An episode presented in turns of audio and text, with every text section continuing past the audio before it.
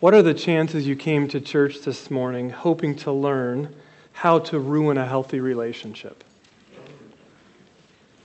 Well, just in case you did, here are five ways, according to Susan Krauss in Psychology Today. First, demand the other person live up to your standards, not their own. See yourself in an overly idealistic, positive light, and assume that anyone and everyone should be attracted to you. Two, fail to build trust and loyalty. If you only focus on the superficial, you will fail to bond at a deep and meaningful level. Three, fixate on the eternal trappings more than on what really counts. Four, violate the trust that you have established. Rather than value trust and loyalty, focus on yourself and seek to make yourself look good at all costs, even if it means throwing the other person under the bus. And five, fail to see your own weaknesses and faults. Hold others to high standards that you don't hold yourself to. Demand the perfection in others that you are failing to meet. Now, I'm quite sure that Susan did not have the Corinthian church in mind when she came up with this list. But any reading of 2 Corinthians makes it pretty clear that it fits them quite well. As you may remember to at least some degree over the past five years as I've been preaching through this letter, the Apostle Paul's relationship with the Corinthian church wasn't good they were actually doing a really, really good job of ruining their relationship with him. I invite you to this letter, 2 Corinthians chapter 12. And we'll pick up here and get a glimpse into their relationship beginning at verse 11. 2 Corinthians chapter 12, beginning at verse 11, and I will read through verse 19. I have been a fool. You forced me to it, for I ought to have been commended by you.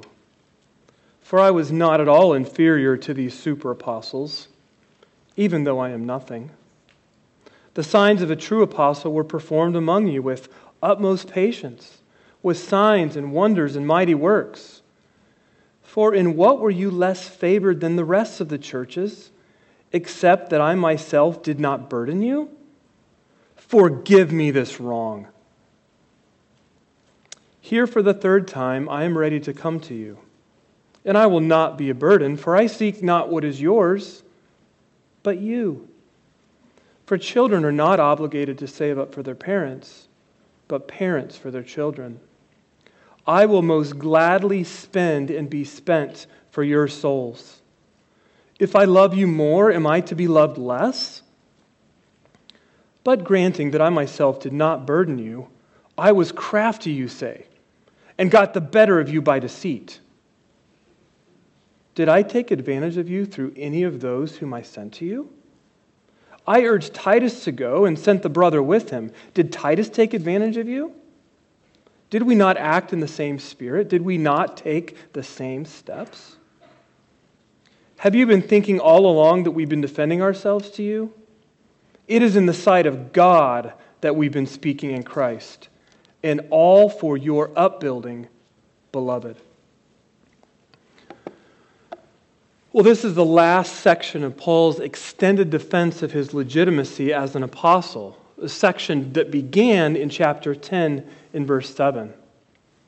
And in defending himself, Paul has not been seeking the approval of the Corinthians. He's been fighting to strengthen their faith. Since God is making his appeal through Paul, as he said in chapter 5, verse 20, for him to fight for his own legitimacy as an apostle is really to fight for the faith of the Corinthians. As verse 19 states, Paul defends his ministry before God, not for his own sake, but for the upbuilding of the Corinthians. These verses also end what has been called Paul's fool speech, which begins in chapter 11, as we see here in verse 1 of chapter, I'm sorry, in, in verse 11 of chapter 12. Paul says, I have been a fool. You forced me to it. This would probably make a lot more sense if we started reading back in chapter 10. But by way of reminder, Paul has been playing the fool because he felt like it was the only way to get through to the Corinthians. His point to them has been that if you can put up with these false teachers who really are fools, then you ought to be able to put up with me when I play the fool. And I think I need to do so in order to expose the foolishness of my opponents. Well, what is abundantly clear through all of this letter is that Paul deeply loved the Corinthian church. And he is doing everything he can to convince them of that. Chapter 6, verse 11, he says, My heart is wide open to you. Verse 11 of chapter 11, he says, God knows I love you. And then here in verse, verse, verse 15, he says, If I love you more, am I to be loved less? Well, in spite of his repeated efforts, the Corinthians were not seeing Paul's love for them. And they certainly were not loving him in return. Hey, have you ever been in a relationship where you feel like you're constantly being evaluated and critiqued? where you kind of have to constantly explain and defend yourself, it's not very fun. And, and it's certainly reasonable in that spot to question their love for you. Well, Paul gives it one last shot here, and he, he tries to win the Corinthians over. And, and as he does, we can see three marks of Christian love, both through the negative example of the Corinthians and also through the positive example of the Apostle Paul. So here they are. We will see this morning that Christian love is not superficial, it is not self serving, and it is not suspicious. First, Christian love is not superficial. We see this in verses 11 through 13. Paul says at the end of verse 11, For I was not at all inferior to these super apostles, even though I am nothing. The signs of a true apostle were performed among you with utmost patience, with signs and wonders and mighty works. For in what were you less favored than the rest of the churches, except that I myself did not burden you? Forgive me for this wrong. The love the Corinthians had for Paul was superficial. It was shallow, it was rather fickle. No church was in a better position to, to defend and commend Paul. He says here in verse 11, I ought to have been commended by you. For I was not at all inferior to these super apostles, even though I'm nothing. He, he tacks that on there at the end of verse 11. And even with his slightest brush of boasting, he had engaged in as a fool was enough to embarrass Paul for he knows that his qualifications as an apostle have nothing to do with his personal superiority. He saw himself truly as nothing. His only boast was in the Lord. This church was founded by Paul. He trained them in the way of righteousness. They should have loved him. They should have trusted him. They should have commended him. But instead, pretty much as soon as he left town, they were swept away by false teachers who were really attractive, had dynamic personalities, and they were far more captivating than boring old Paul. So, like the fickle boyfriend who keeps his eyes open for someone better, the Corinthians took Paul for granted, and they were drawn to leaders who were of higher status and more compelling or both. Preferring the worldly standards of leadership modeled by the false teachers, then, the Corinthians began to feel shame that their father in Christ was meek, not that great of a speaker, somewhat financially insecure, who hesitated to talk about his spiritual experiences.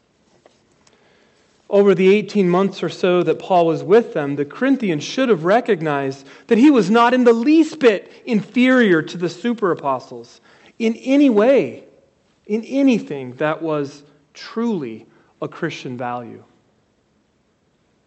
Paul spoke the truth straight up. He lived with moral integrity.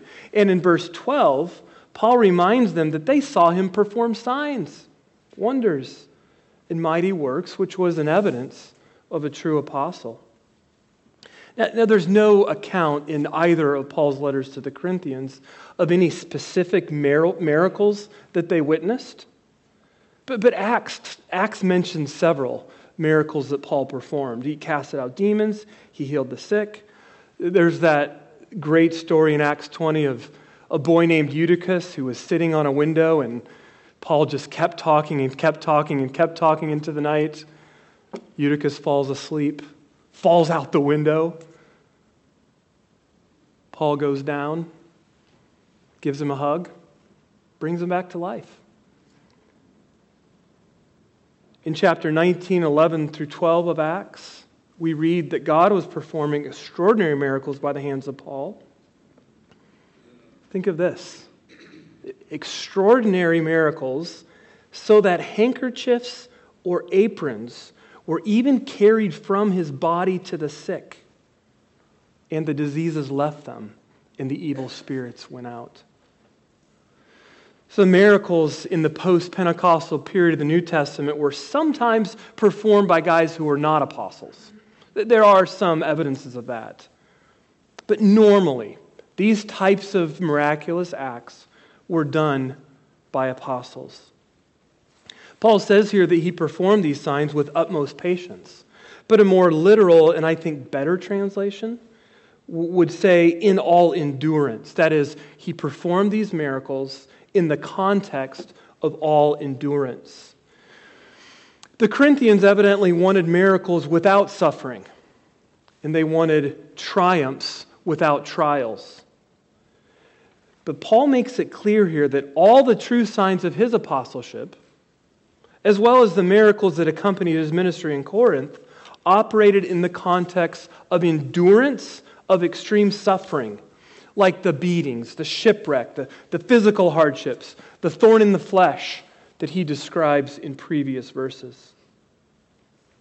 And it's worth noting here that Paul does not dwell on his miracles like he does his weakness. And notice, it's a little bit subtle but he even refuses to say that he did the miracles. You see that in verse 12? It's, he uses the passive tense, saying that the miracles were done by God. So he's seeking to show the Corinthian church that they were not inferior to any of the other churches in the number or types of miracles that Paul showed them. But in their eyes, he didn't value them as highly as other churches because he did not take their money. It was Paul's right as an apostle to be paid for his ministry. But with the Corinthian church, Paul set that aside. In the previous chapter, verses 7 through 11, Paul talked about this with them, and he explained that his refusal to accept their money didn't mean that he didn't love them. He just saw it as necessary to undermine the false teachers who demanded to be paid and claimed that they were on the same level as Paul. He did not want to be confused with the destructive frauds who were only in it for the money. And so, with a bit of sarcasm, Paul tells the Corinthians in verse 13 that the worst thing about me is that I did not take your money. And then, with cutting irony, he asked them to forgive him for such a horrible sin he committed against them.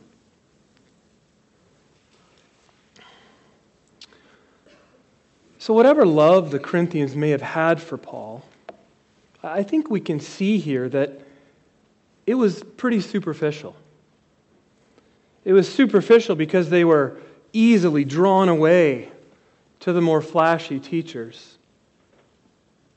And their love was shallow. It was shallow because they looked down on Paul for not taking their money.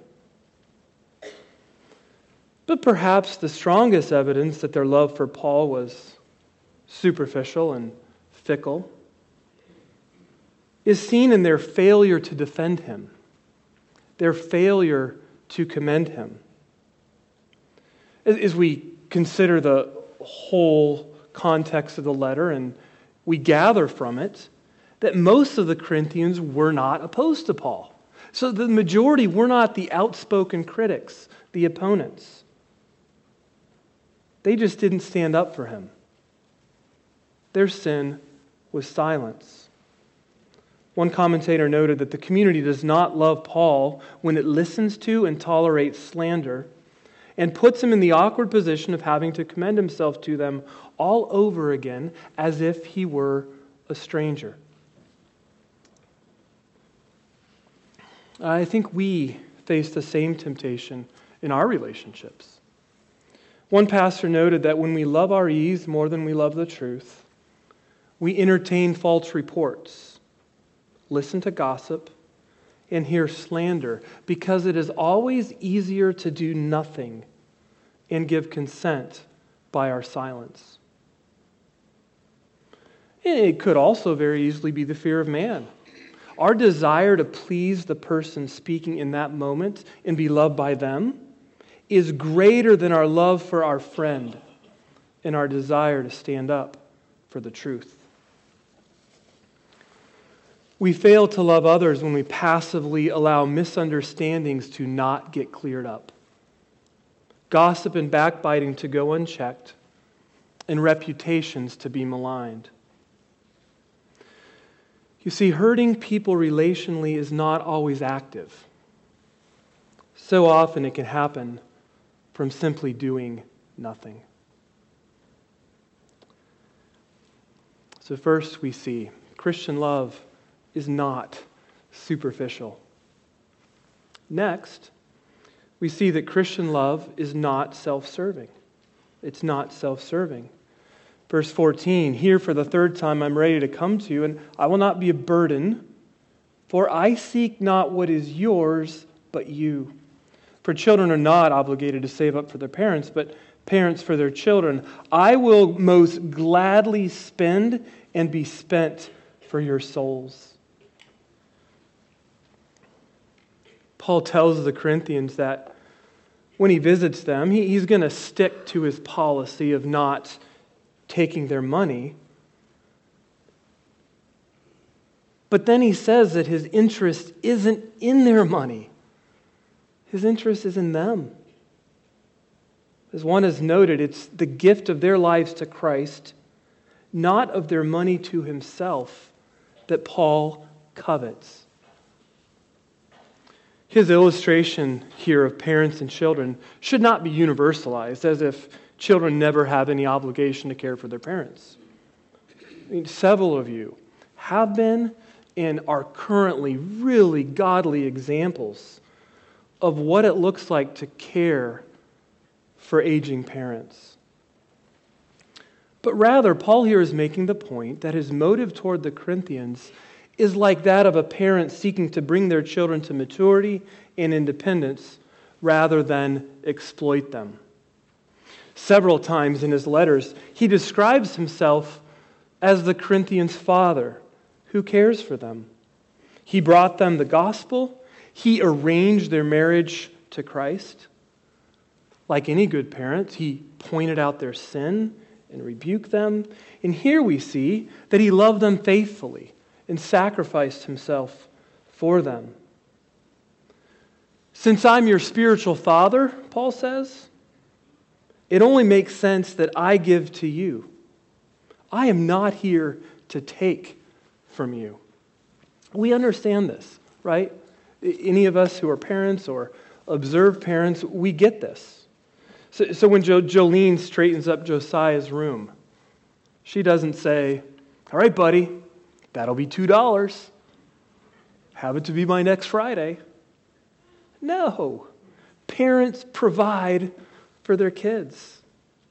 And like any good parent, Paul gladly gives of himself for their spiritual good, saying in verse 15, I will most gladly spend and be spent for your soul.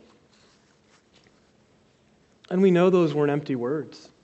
I mean, we're not going to take the time to do it now, but, but we could survey the whole of Paul's ministry to all of the churches that he served. And what we see is a man giving of his entire self for the souls of others.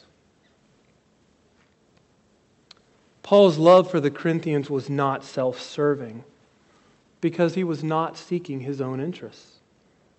He served at a great cost to himself for the great benefit of others.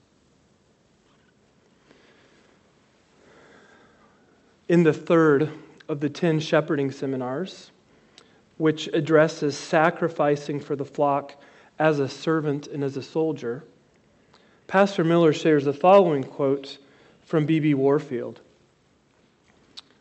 Self sacrifice brought Christ into the world, and self sacrifice will lead us his followers, not away from, but into the midst of men. Self sacrifice means not indifference to our times and our fellows, it means absorption in them. It means forgetfulness of self in others. There is certainly clear application here for pastors and for anyone who would aspire to the office of an elder. No one who is unwilling to spend and be spent in sacrificial service for the flock is ready to be a faithful spiritual shepherd. That is the work. And I am so grateful for elders who model this for us week in and week out. Pastor Miller will begin his 31st year as our senior pastor in September. And since day one, he has gladly spent himself for the spiritual good of our church. And as a church member, as a seminary student, as a young elder, he has consistently modeled this for me. As do Rocky, Eric, and Rich, and our deacons, and many other ministry leaders. It is a privilege and blessing to serve with all of them. We should thank God for their selfless and sacrificial service for our spiritual good. But spending and being spent in selfless sacrifice for others isn't just something church leaders are supposed to do. It should mark all of us who follow Christ. And I see this in the lives of so many of you who faithfully and joyfully serve in so many different ways in our church. It is true that the Apostle Paul was single. And as he states in 1 Corinthians 7, freedom from the cares and responsibilities of a wife and kid, kids, that makes a really big difference. Our service to the Lord and others will look a bit different based on whether or not we're married, whether or not we have kids, how many kids we have, our season of life, physical limitations, and lots of other factors. But we must not mute what Paul is saying here. He has a radical commitment to serving others. We talk about boundaries. And there certainly is wisdom in doing so. We don't want to get burnt out with serving or neglect our family with ministry and so on. It certainly is possible to take on too much. And there absolutely are times when we ought to say no. But with all of that, we need the balance of a verse like this. Some of us certainly may be tempted to spend ourselves more than we should. That, that's a temptation for some. But I suspect that for most of us, our greater temptation is to spend less of ourselves than we should. So, in your relationship with your spouse, your kids, your fellow church members, how are you setting aside your desires and comforts? How are you sacrificially giving of yourself for their spiritual good? Boundaries are good and necessary, but we must regularly evaluate them and be willing to admit if they keep us from serving others more than they should. And if there's no room within our boundaries for us to spend and be spent in sacrificial service for others, then perhaps they need to be adjusted in some way. Adoniram Judson started the American Baptist Foreign Mission Society in 1814. And on the 100th anniversary, they produced a seal which showed an ox standing between an altar and a plow. You can see that here. There's an ox, and it's standing between an altar and a plow. And written above are the words, ready for either. I was looking at this on Friday in the office, and Aaron Downs, Aaron Downs mentioned that he thought this would be a great tattoo. but he was really struggling in deciding exactly where he should put it. So feel free to help him out with that if you desire. But, I mean, I, I love this image. What a great picture of the selfless and sacrificial love Paul showed to the Corinthians. Ready for sacrifice, ready for service. That should be the heart motto for every follower of Christ.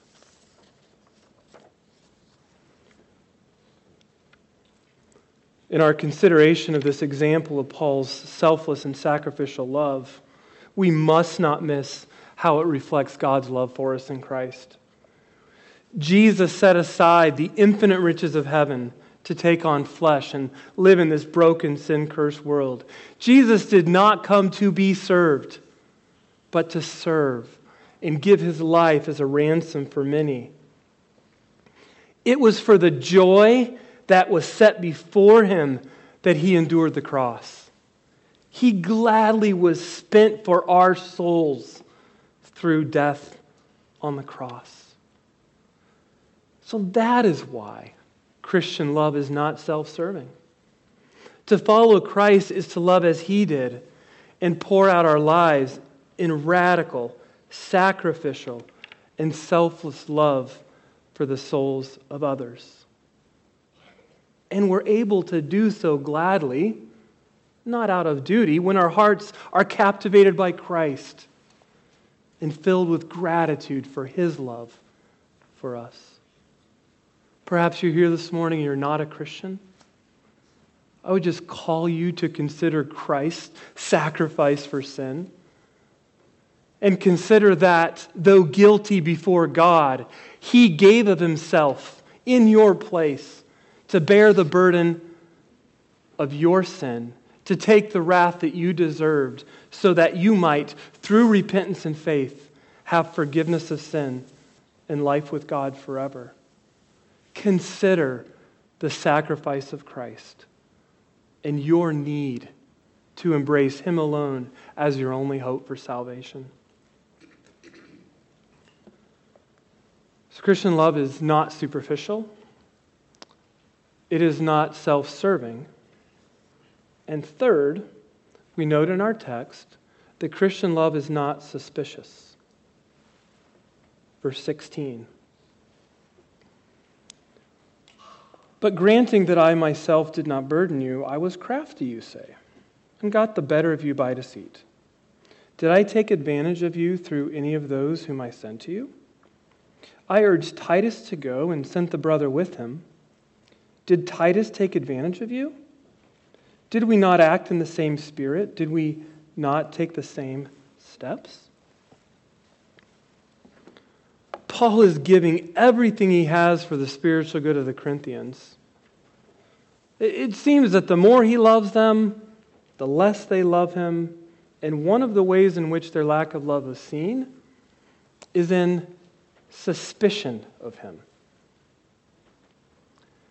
Despite the fact that Paul had not taken any money from the Corinthians, they have come to entertain the suggestion that his refusal to do so was just a cunning front that was masking his financial corruption. They accuse him of being a crafty soul, which allowed him to get their money through deception when he wasn't willing to take it open and honestly. It's, it's, a, it's a twisted thought, and it's crazy to think about. He, he won't take it in an open and honest way, but he's going to take it through deception in a tricky sort of way. It appears likely that this charge of financial fraud arose in connection with Paul's persistent appeal in chapters 8 and 9 for the Corinthians to give towards the needy church in Jerusalem. Someone probably had started the rumor that Paul was going to use some of this money to line his own pockets. So his assistants who came to take the money, they would say, would come and pick it up and carry it to Paul. And who knows what would happen to it then? Wink, wink, suspecting Paul of taking a little off the top. Of course, a letter of thanks from the Jerusalem church serving as a receipt would put an end to this outrageous conspiracy theory. But the money hadn't been sent yet. So Paul had to do what he could to stop it. So he seeks to defend himself against this ridiculous accusation by pointing out that the assistants he sent, who was Titus and an unnamed brother who was praised among the churches, he's trying to point out that these guys did not act like the exploiters, bullies that they seemed to think they were, but they conducted themselves in the very same spirit displayed by Paul. As Carson noted, the thrust of his response was to shame the Corinthians into recognizing that the demeanor, self denial, discipline, and integrity of Paul and his, and his assistants are so demonstrable and obvious at every level of their dealings that the charges are absurd.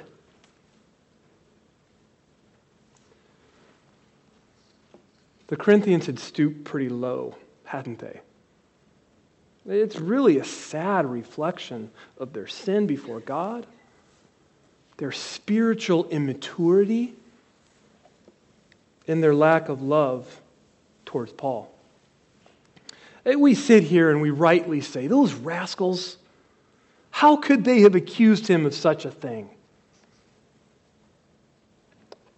But as we judge the Corinthians for their lack of love towards Paul in this way, we really need to look at ourselves and recognize that this is a temptation that we all face the temptation to look with suspicion on those who love us and who have demonstrated care for us. Now, this is not to say that we can never disagree with people who love us or who have been helpful to us, but we should be eager to give them the benefit of the doubt not eager to look for faults or assume the worst. As Paul told the Corinthians in chapter 13 of his first letter that Brian read earlier, love focuses on and rejoices in what is true. And it believes all things. It assumes the best and gives the benefit of the doubt. So, as we go through life with numerous relationships within this church and with many believers outside the church. It is far better to be disappointed and hurt once in a while by others than to live a life of suspicion towards them. A lot of pain and conflict could be avoided if, in the Spirit of Christ, we would simply bear with one another and not cultivate suspicion. Now, of course, if there's a problem, it very likely needs to be discussed. And most of the time, it absolutely should be. But if you don't think it's something that should be talked about, then you have to put it into the category of love covering a multitude of sins, which means just that. The issue is covered by love and it's not something you will hold against them. One said so well That it's better to go through life thinking a bunch of your friends are great and find out they are slime than to go through life thinking they are slime and find out in heaven that you had the problem and not them.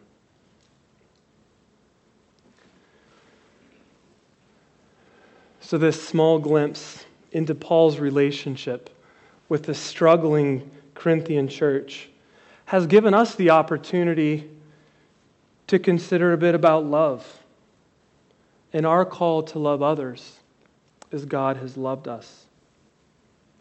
Christian love is not superficial. It isn't captivated by the standards of the world, and it speaks up for truth in the defense of others.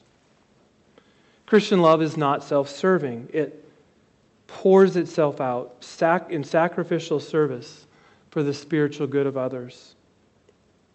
And Christian love isn't suspicious, it fixates on truth, believes the best, and gives the benefit of the doubt to those who love us and care for us. Let's pray.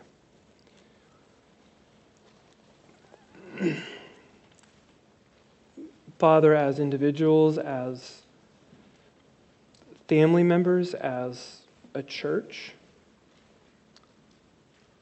Lord, I pray that our love would not be superficial. Grow us more and more to see and value what really matters in all areas of life. And Lord, keep us from being captivated by what is small and shallow. And Father, may our love compel us to speak when we should and stand up for what is true and right. Father, help us to grow more and more in love that it not be self serving. Thank you so much for Christ who poured out his life for us. And with hearts of gratitude, Father, may we pour out our lives in selfless and sacrificial service for the spiritual good of others. Father, may our love not be suspicious. Help us to not assume the worst and to give others the benefit of the doubt. And Father, more and more, we ask that you would grow us and change us. May we love others as you love us. And may our love for one another be seen and put on display so that all may know that we are indeed your children and followers of Christ. Please do this work in us for your glory. In Christ we ask. Amen.